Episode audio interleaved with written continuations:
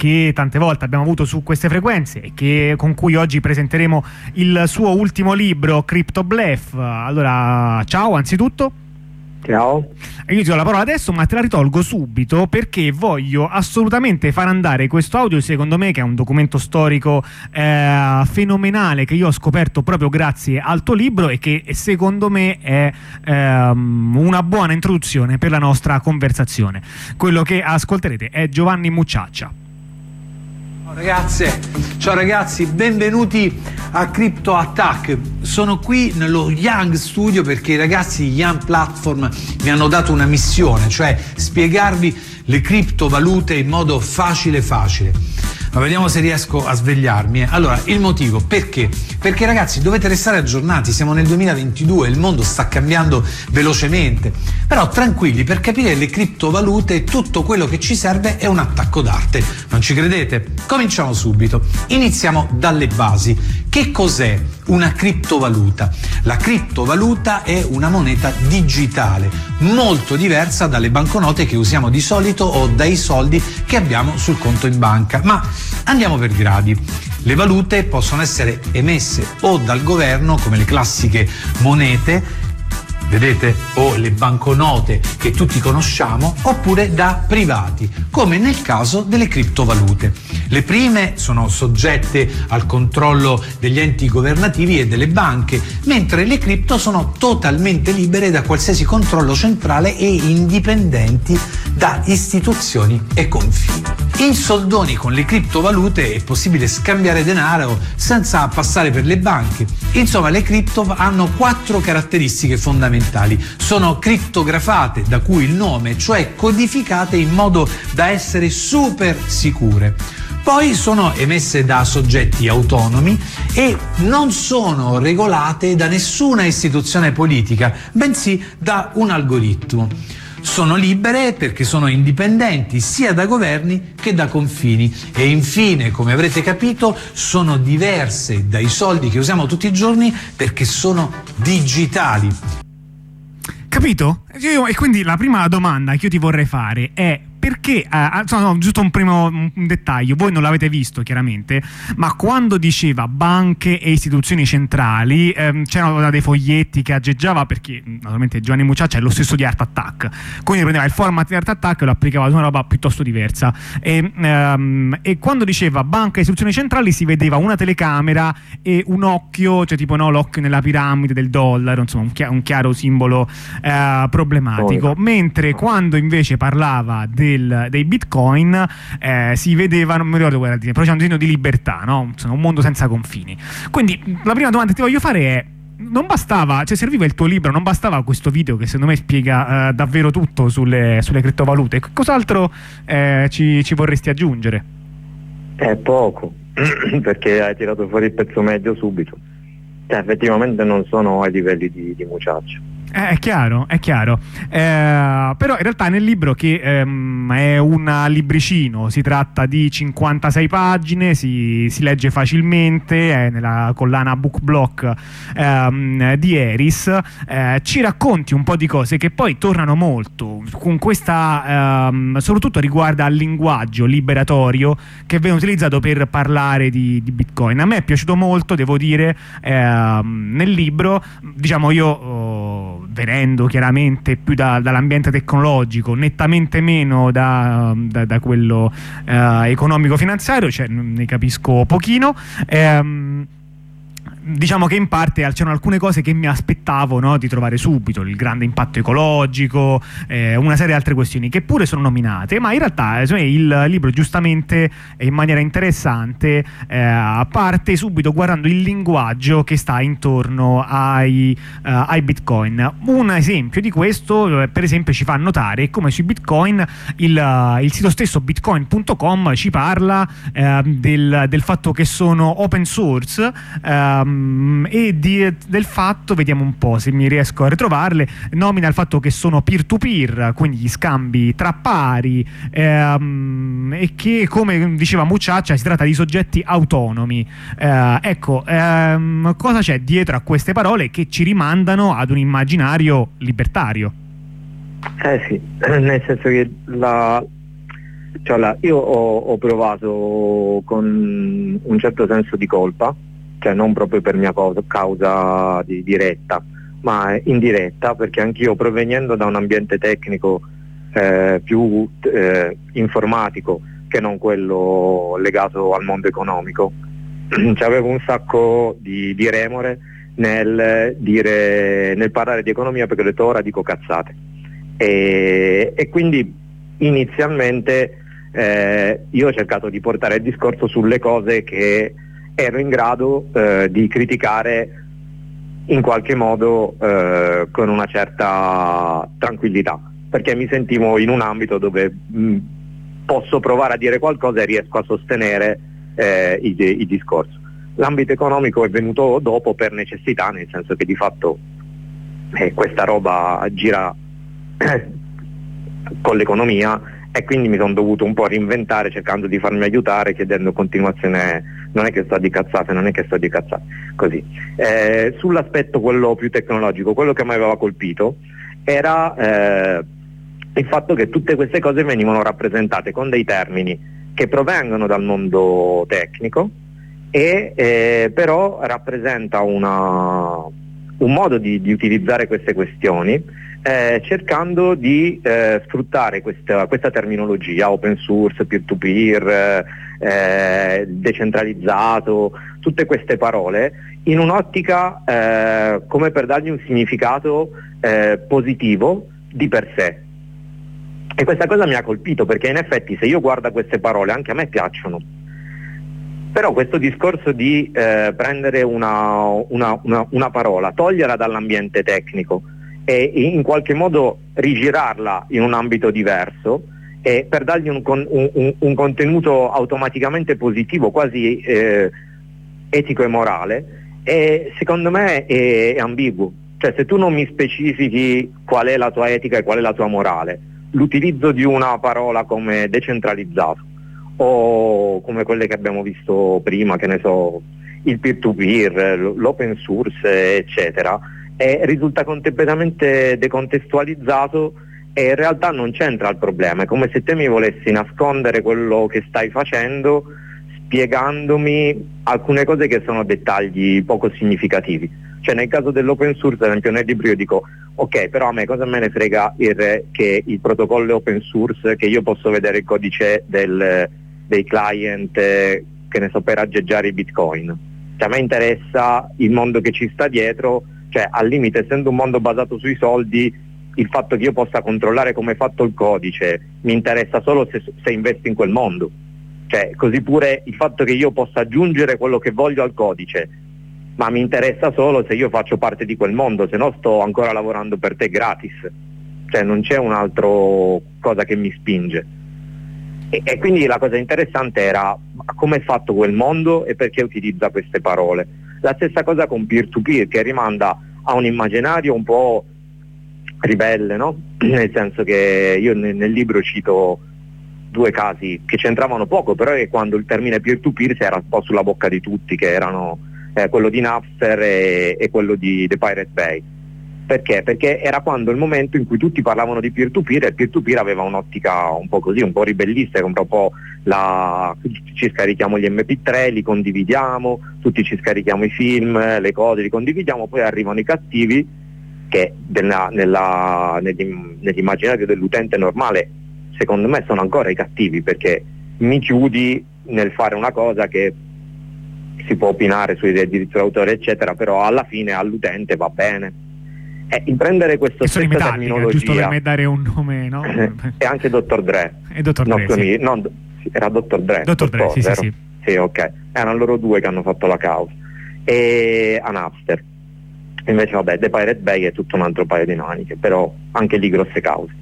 E il fatto di prendere questo termine, no, con questa storia, e poi rigirarmelo, è chiaro che peer-to-peer ha anche un significato tecnico preciso, no? All'interno delle reti, cioè dire io ho un modello peer-to-peer vuol dire qualcosa, però il fatto che tu lo metti sul tuo sito peer-to-peer, io cosa penserò? Perché non è che lo guardano i tecnici il tuo sito, cioè, quindi se utilizzi quel termine è perché vuoi porti in una certa ottica. È la stessa cosa per la parola decentralizzato, cioè decentralizzato mi devi specificare anche rispetto a chi e perché. cioè decentralizzato rispetto a una banca, va bene, però non decentralizzato ad esempio nel caso del Bitcoin rispetto ai miner, che hanno una posizione centrale all'interno della rete.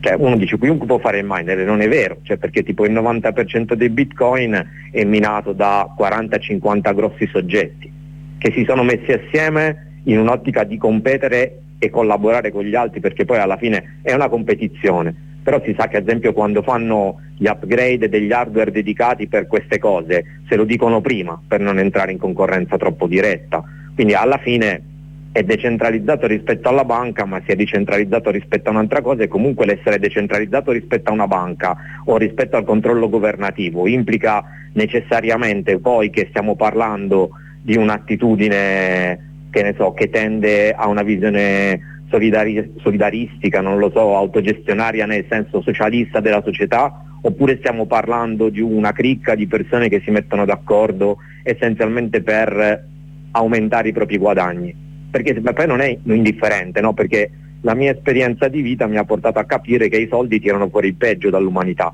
quindi se puoi anche costruire una comunità che si definisce comunità, no? E quindi uno dice ah vabbè, ma la comunità è una cosa bella, sì è una cosa bella, ma se le persone che stanno dentro quella comunità tendenzialmente il loro fine è quello di guadagnare, a me non mi sembra che quella comunità possa finire bene. Cioè, e questa roba qua l'ho indagata andando a cercare, ma se quello che emerge adesso è questo, come nasce dal punto di vista storico? E lì ho scelto di fare un arbitrio, cioè di fare una scelta arbitraria, che era quella di ricollocare il fenomeno all'interno del cypherpunk, che è una microcorrente di quando andava di moda scrivere punk come suffisso delle cose, no? C'era il cyberpunk, il cyberpunk, e il cypherpunk era un crogiuolo di persone che però in qualche modo ci hanno influenzato, che voleva utilizzare la criptografia in chiave politica e sociale, il che bene. Il problema è che come lo diciamo noi sembra che abbiamo a che fare con delle persone, non lo so, dei giri, dei movimenti, non lo so, persone di sinistra, certo, proteggersi contro l'invadenza dello Stato, no? Permettere di diffondere l'uso delle tecnologie. Sì, in genere quando penso a diffondere la conoscenza, in genere penso che ci sia un qualche cosa di emancipatorio, no? Nell'educazione diffusa. Che in parte lo c'è, però dipende da perché ti vuoi difendere dall'invadenza dello Stato. E sono andato a vedere che molti di quelli che venivano citati come diciamo quelli che scrivevano i manifesti, no? Il manifesto cypherpunk, queste cose qui, per lo più americani, in realtà avevano una visione del mondo che è molto più simile a quella che noi possiamo identificare, non lo so, negli attuali, un po' quelli che noi identifichiamo come i matti complottisti, no? Cioè quelli che ti pigliano d'assalto Capitol Hill, cioè quella gente lì, quindi un qualcosa che ha più a che fare, e lo scrivevano proprio, con l'anarcocapitalismo piuttosto che con una visione socialista della questione. Sì, guarda, io qua ti faccio, no? Ti leggo un pezzo molto bene. Esatto, sì. Te lo posso leggere perché mi sembra di capire che tu non hai il libro davanti e io sì, ma magari invece lo hai anche tu e potevi leggerlo. No, io sulla nausea non lo leggo più. Vedi, giustamente. Timothy May che così scrive: con anarchia a cui non si intende l'anarchia nella sua concezione popolare, illegalità, disordine, caos, né è l'anarchia bombarola degli anarchici neri del XIX secolo, riconducibile alla Russia o ai movimenti operai, né è l'anarchia simboleggiata dalla Black Flag, dall'anarcosindacalismo o di scrittori come Proudhon, ma qui è un'assenza di governo, il medesimo significato di anarcocapitalismo, ideologia che promuove libero mercato in senso libertario e transazioni economiche volontarie e non coercitive. Che quindi per me vorrebbe dire quindi la libertà dalla schiavitù del lavoro, che però forse non è quello che intende lui. No, e comunque lui questa cosa la scriveva in tempi non sospetti, cioè prima dei Bitcoin, cioè e in qualche modo però questo immaginario ha animato poi l'esperimento in qualche modo, cioè il fatto che qualcuno si sia messo a lavorare su questa roba in quest'ottica, però con quest'ottica. E quindi per me era abbastanza fondamentale andare a studiare le parole, perché spesso le parole sono ambigue, questa ambiguità non è sempre stata colta. Per quello parlo di senso di colpa latente, no? Perché io mi ricordo un libro che cito anche, che è quello che è Criptonite, della casa editrice torinese la Nautilus, che è un bellissimo libro è interessante, è uscito nel 98, io me lo ricordo, lo presentavano al primo hack meeting al C.P.A. Firenze. Un libro che ha fatto scuola, no? È rimasto, esatto, un po' il libro del movimento italiano in particolare, non penso abbia nell'introduzione, che è super precisa, però c'è il capitoletto che inizia con criptoanarchici e non me lo ricordo più, che di fatto ripiglia esattamente quel termine, ma non è che è iniziato scrivendo sì, però guardate che quelli invece, capito? E quindi in questo senso mi è sembrato che fosse confondente e che ai tempi in qualche modo, probabilmente perché non era interessante, era più interessante magari provare a veicolare quel termine in un'ottica di arrivare a dove volevamo arrivarci noi, però di fatto, siccome noi non siamo arrivati in molte parti, però invece quel mondo è completamente, ha dilagato in altri ambienti, uno si potrebbe anche fare la domanda di dire, però forse era meglio specificare di più, era meglio chiarire che ci sono delle differenze, era meglio chiarire che quelli non vanno dalla stessa parte, perché così alla fine abbiamo fatto una specie di strana operazione in cui abbiamo lavorato per il nemico, mica direttamente, però nella costruzione di una qualche forma di sensibilità in quel senso. Poi non è che noi ci esprimevamo in maniera più corretta, si cambiava tantissimo, perché come non siamo riusciti a essere influenti in tanti ambiti, probabilmente anche la nostra opinione al riguardo magari non avrebbe deviato il corso degli eventi, ecco.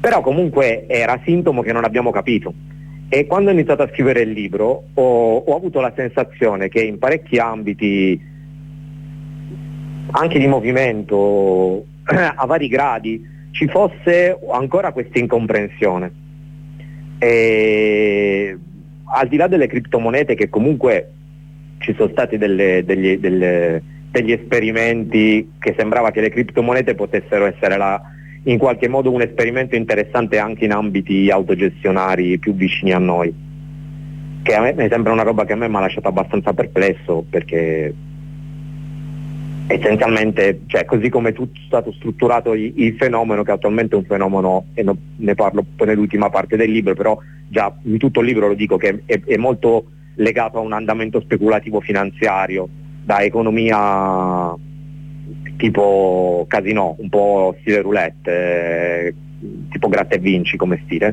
e in tutto questo, insomma, in come è andata la questione, c'è stato un interesse, e poi c'è una roba di fraintendimento, come se fossero, e questo è anche nei nostri, in alcuni nostri giri limitrofi ho notato questa cosa, come se fosse una roba un po' ribelle, che questa immagine un po' ribellista che si sono costruiti, no? Un po' da, che in qualche modo è passata, la gente ti parlava all'inizio di investi in bitcoin, ma come dire, che ne so, c'ho un gancio per comprare il fumo a un cazzo, lo rivendo e svolto, in questa stessa ottica, e a me questa roba qua mi ha un po' colpito, no? Perché questo è un mondo fortemente legato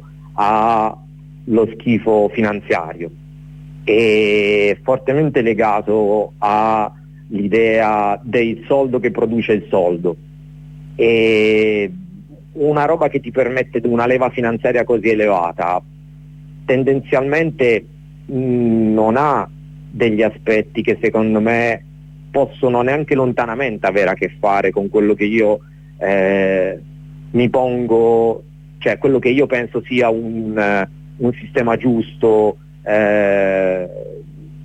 solidale, mutualistico, non c'entra proprio niente sta roba, però gli termini che utilizza sono ambigui, e ho l'impressione che la gente non ci caschi, ma che il fenomeno sia percepito comunque come non il peggio, cioè in qualche modo le banche sono peggio.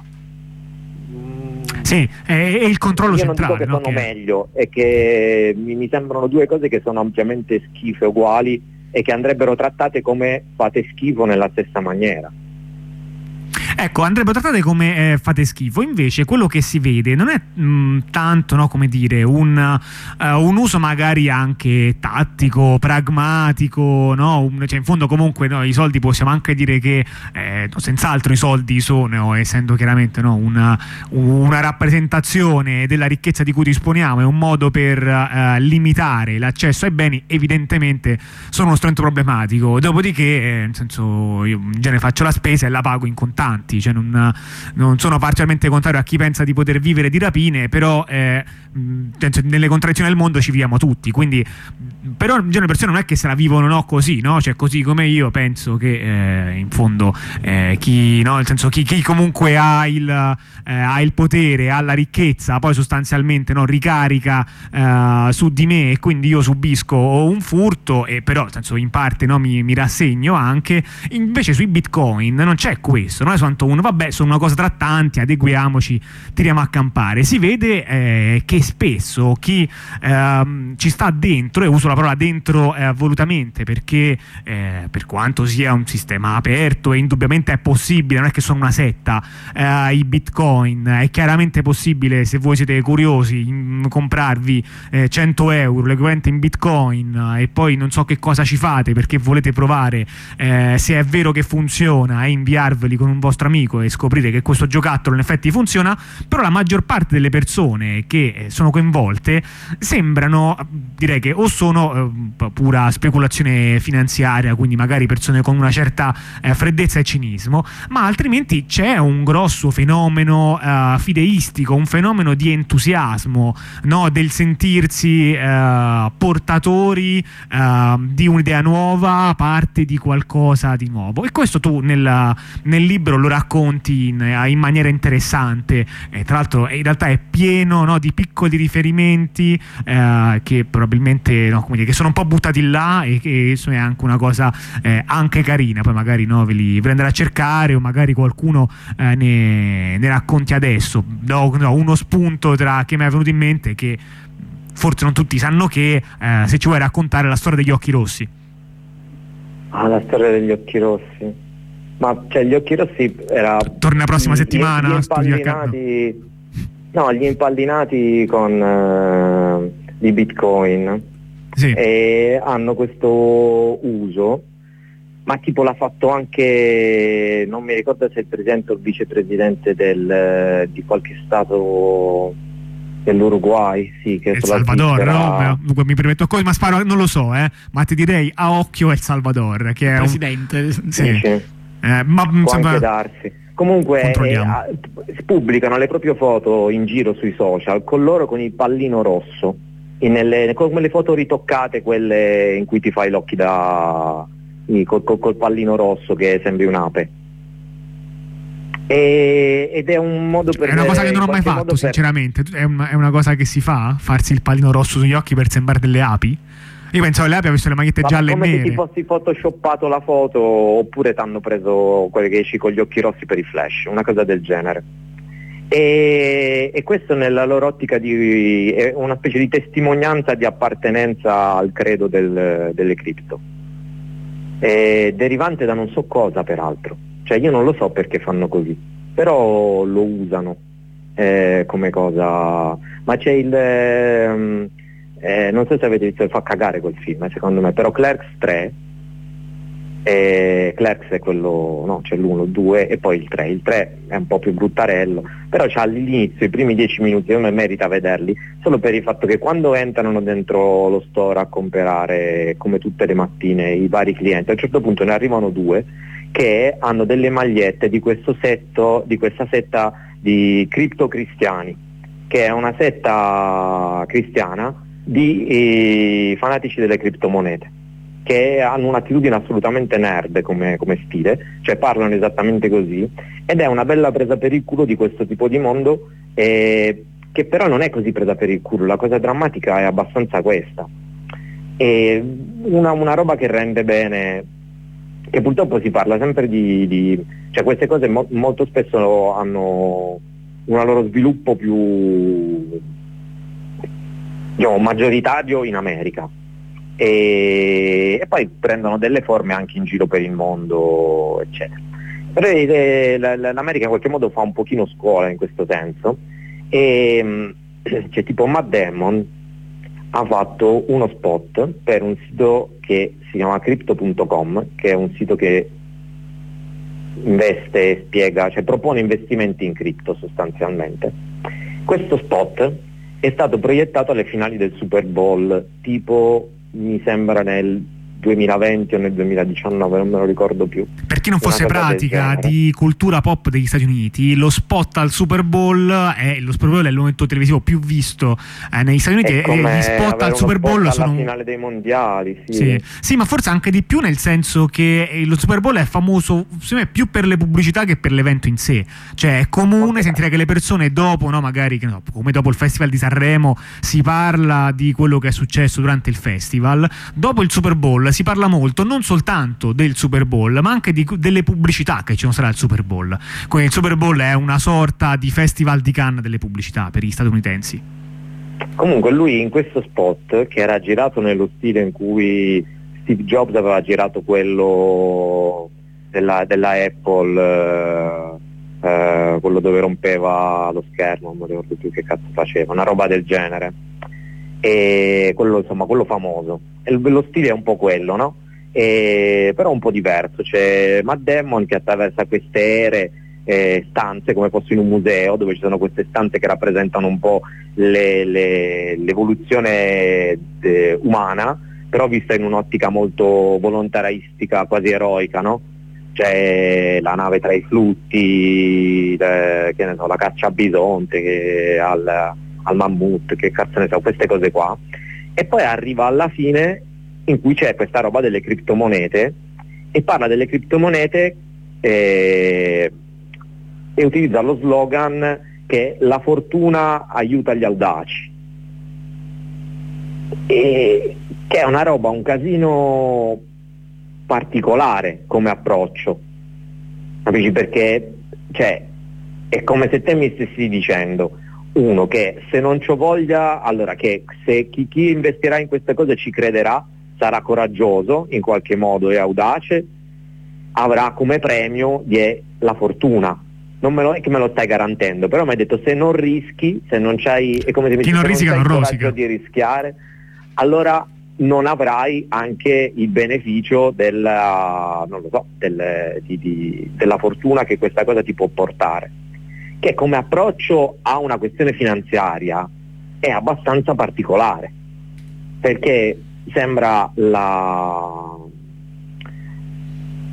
qualche modo mi stai sventolando davanti che tu sei Matt Damon e hai già un sacco di soldi, quindi per te che te ne frega, cioè nel senso che questi sono i tipici fenomeni con alta leva speculativa, dove come tu hai detto prima io ti posso mettere 100 euro in bitcoin, allora se domani i bitcoin rimbalzano del follia, metti del 15% in più, io ci avrò pochi soldi in più, ma se io ci ho messo 100.000 euro c'ho un sacco di soldi in più, capito? Se ho messo $1.000.000 c'ho un sacco di soldi in più, quindi a chi interessa questa roba? Cioè a chi c'ha già un sacco di soldi, cioè Matt Damon può dire la fortuna aiuta gli audaci, tanto te già ce l'hai i soldi, sei già fortunato. Cioè chi magari spiglia il prestito per fare l'investimento in bitcoin, cioè poi se la cosa va bene, ma se la cosa va male, cioè non paghi più il mutuo. E è un po' l'idea che cioè quello che sei un po' venuto fuori era più o meno questo. Ora uno dice vabbè, ma non è che le persone sono stupide e solo perché lo dice Matt Damon ci buttano dei soldi. E però in realtà sembra un pochino di sì, cioè che non sono tutti stupidi, ma che queste cose fanno abboccare un sacco di gente, perché è come se è una specie di strano fenomeno pop dei meccanismi finanziari, perché è più semplice, nel senso che io anche posso investire da solo in borsa con il pannellino, no? Però cioè, comunque devo imparare un sacco di cose strane, cioè qui il meccanismo, per quanto abbia un suo lessico folle da comprendere, però il meccanismo dell'investimento è semplice, cioè io compro una cosa che non si capisce perché c'ha un valore, Se il giorno dopo quel valore è salito, io la rivendo, ho fatto dei soldi. E quello che devo capire è che però è che quella cosa è solo una moneta. E quindi è semplice, perché è la stessa cosa che potrei fare comprando, che ne so, oggi compro i dollari, so che il dollaro rimbalza, il giorno dopo vado al cambio, mi piglio i soldi. E gli investimenti in cripto si sono configurati così, però con una leva finanziaria grossissima, e giustificati poi dal fatto che non c'è, e quello che non si comprende è il meccanismo della salita e della discesa. Cioè, finora si era configurato, ma costruito da questo grosso entusiasmo, per quello io puntavo all'inizio sulla roba del è una roba che è un mondo che vive di entusiasmo, di presa bene in qualche modo, di ottimismo quasi lussurioso, perché può vivere solo di questo, perché il giochino è un po' simile a tutti vanno a una festa perché ci vanno tutti, e vuoi mancare alla festa dove vanno tutti? Quindi perché sale il valore? Perché tutti lo comprano. Ma perché tutti lo comprano? Perché sale il valore. E fino a che questa cosa è presa bene, funziona. Cioè il valore sale, cioè i bitcoin sono arrivati a, mi sembra, più di $60,000. Sì, hanno superato di poco sono... i 60.000 loro massimo. E poi sono crollati a 20.000, poi hanno iniziato a avere una specie di ritmo altalenante, tipo... E molto spesso sarebbe molto interessante in questo senso andare a vedere che cos'è che determina i picchi di salita, perché molto spesso non sono, cioè non è come per l'economia un po' più legata alle cose di materie, e come per dire io voglio, che ne so, investire in beni primari, guardo, faccio una previsione meteorologica sull'andamento della siccità, capirò se mi conviene investire in grano oppure no. Città che non c'ha zecco, però c'ha degli elementi, questa cosa, quantomeno di concretezza. Nell'ambito cripto, quali sono gli eventi che determinano la salita e la discesa di questa cosa? Sicuramente il volume degli scambi, ma questa roba qua non vuol dire un cazzo, perché il volume degli scambi vuol dire fino a che ci scambiamo le cose allora sale, poi quando si rallenta allora scende. Allora cosa dobbiamo fare? Continuare a scambiarci le cose. Però qual è il valore intrinseco di questa cosa? E non c'è, manca. E sembra una bolla proprio così, no? Infatti io ne parlo in questo senso.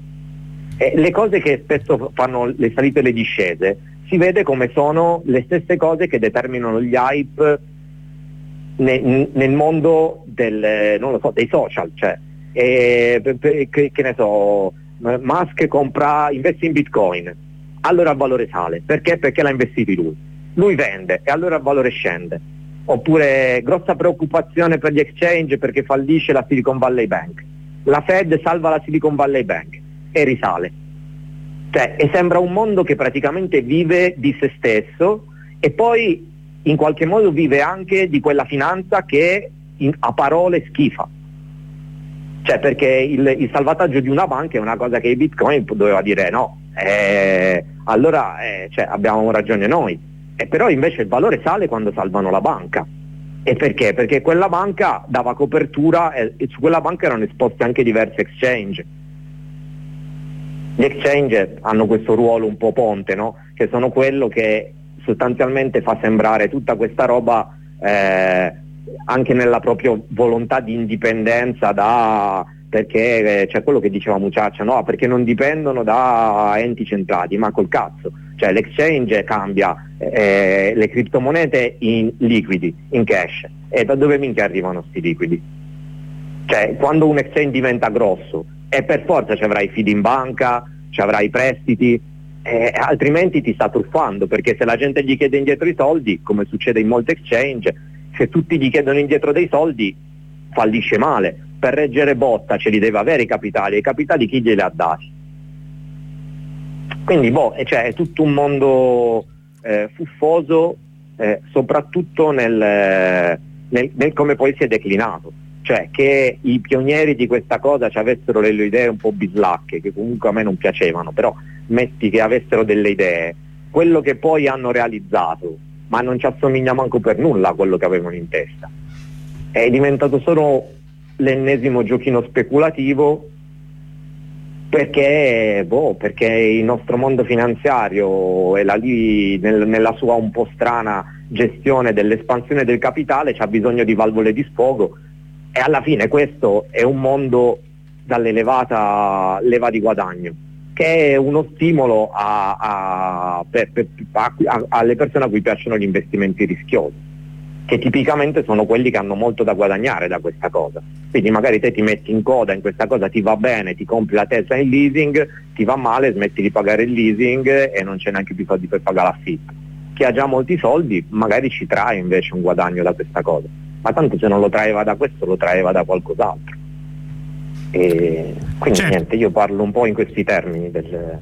sì, perché in effetti la parte speculativa finanziaria è estremamente chiara, cioè, tant'è che in genere se si parla di Bitcoin se ne parla come se ne parla di un asset di borsa. In genere soltanto i fissati parlano di cose tipo il bancomat per i Bitcoin o il pagamento in Bitcoin al supermercato, cioè il resto del mondo questa cosa non la considera, non è questo l'argomento. Non avrebbe molto senso. Sì, no, non sarebbe nemmeno pronto. Io non pagherei in Bitcoin, cioè adesso io ti pago l'aperitivo in Bitcoin, cioè se te li tieni 2 anni quell'aperitivo mi è costato 2.000 euro, era meglio se me li tenevo allora questi soldi.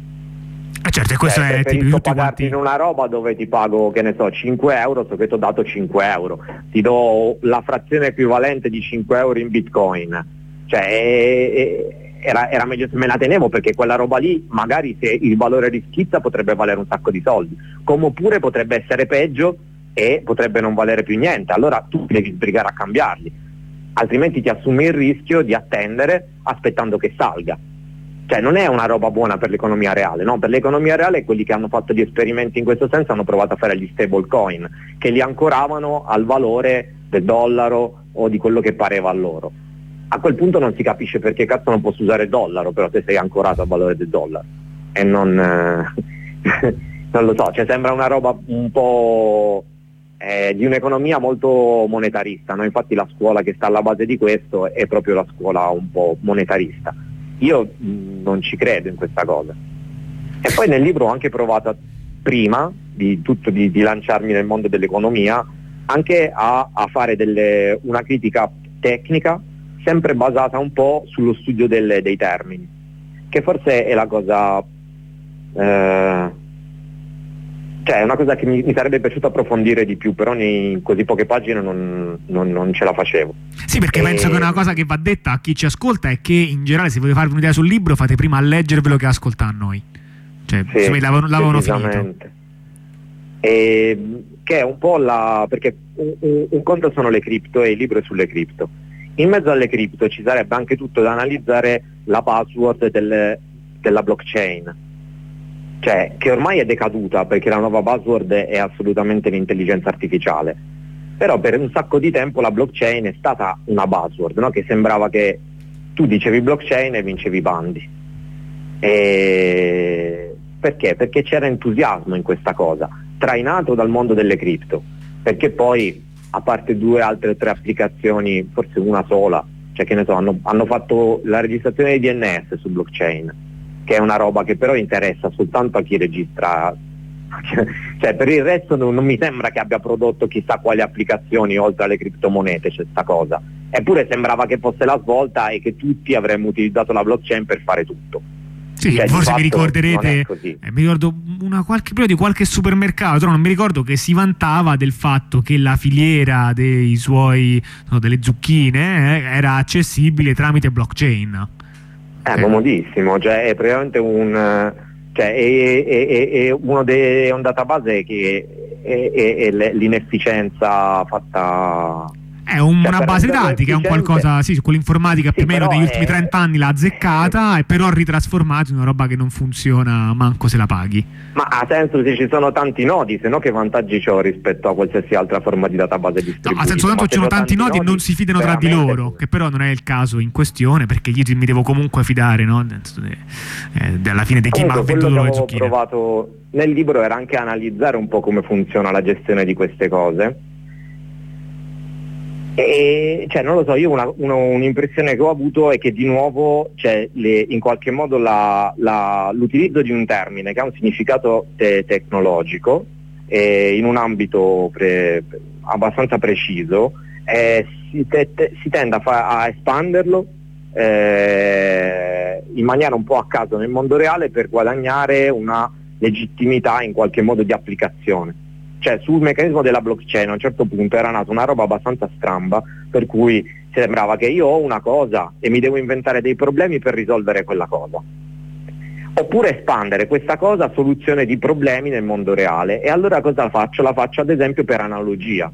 Cioè, che ne so, io per risolvere i problemi di avere questo database distribuito in tanti nodi voglio che rimanga coerente, no? È nato per questo, e quindi ci deve essere dei meccanismi in qualche modo in cui una parte almeno dei nodi bastante dà il consenso sull'inserimento di una cosa o no, la certifica, e così è come funzionano tutte le cose. Cioè nelle criptomonete la base il significato dei miner o dello staking per la rete Ethereum alla fine è quello di convalidare la transazione. Poi si può discutere su come questa cosa avviene, però tendenzialmente è questo qua. Quindi in qualche modo mi creo delle robe per cui, avendo come idea in testa questa cosa di decentralizzare, di fare una rete decentralizzata in cui c'è questa roba in mezzo, e in qualche modo devo catturare e risolvere un problema di consenso. A me mi sembra che tutti questi, e questo nel caso del consenso, che l'aver fatto questa cosa ad esempio ha aperto a delle applicazioni strambe di questa roba, perché io ho risolto un problema di consenso e c'è chi ha pensato, ma per analogia il consenso dov'è che si utilizza anche? Ma ad esempio all'interno delle relazioni sessuali tra le persone. Allora perché noi non usiamo una blockchain per siglare il consenso prima dell'atto sessuale? E io ho l'impressione che queste cose qua nascano da questa roba di prendere le parole, poi non riuscire ad approfondirle, e poi per analogie facili io le ricalco e mi illudo che siccome ho risolto un problema, o più o meno l'ho risolto, nell'ambito del consenso all'interno della mia rete distribuita, allora io posso applicare questa cosa anche a altri tipi di cose, tipo il consenso in questo senso, che però nel momento in cui ci metto in mezzo le relazioni umane e mi calo nella vita concreta, questa roba no, dà vita a delle mostruosità, tipo questi che hanno sviluppato l'app per fare questa cosa. Ma c'è pure Vice, ha scritto un articolo tremendo che ho scritto non scopare con chi ti chiede il consenso con la blockchain.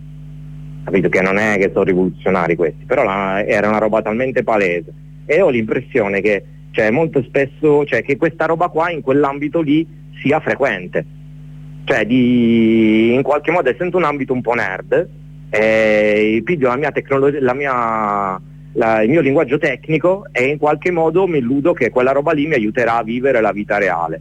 Ma non è vero. Crea delle cose abbastanza mostruose, secondo me, questo atteggiamento. Va bene, allora per saperne di più su cose mostruose potete leggere Crypto Bluff, potete anche andare alla presentazione, che io non mi ricordo più quando sarà, ma spero che tu sì. Certo. Allora è mercoledì 29 marzo alle 6. Che è mercoledì che viene? Sì, alla libreria Altroquando, che non so l'indirizzo preciso. Sicuramente è al centro storico di Roma. Io mi ricordo vicino Piazza Navona, velocemente, esatto, che è vicino a Piazza Navona, ma non ci sono mai stato e quindi non lo so. Va bene, allora adesso magari la ricerchiamo per dirlo. Nel frattempo ti confermo anche che sì, era Bukele, presidente del Salvador, noto, appassionato e sostenitore, e così tra l'altro artefice di un tracollo del Salvador, grazie anche al suo sostegno per le criptomonete, quello che si faceva, che si mostrava con gli occhi rossi. Sì, okay. Via del governo vecchio, la libreria Altroquando. Benissimo, quindi appuntamento lì mercoledì 29, e niente, noi ci risentiremo sicuramente prima o poi, spero presto, su queste frequenze. Ciao. Grazie, ciao, notte. Ciao, notte. Allora, con questo noi direi che ci andiamo a prendere un po' di musica, poi torniamo con le ultime notizie di chiusura. Sono ormai le 10:40, questi sono gli Adolescents.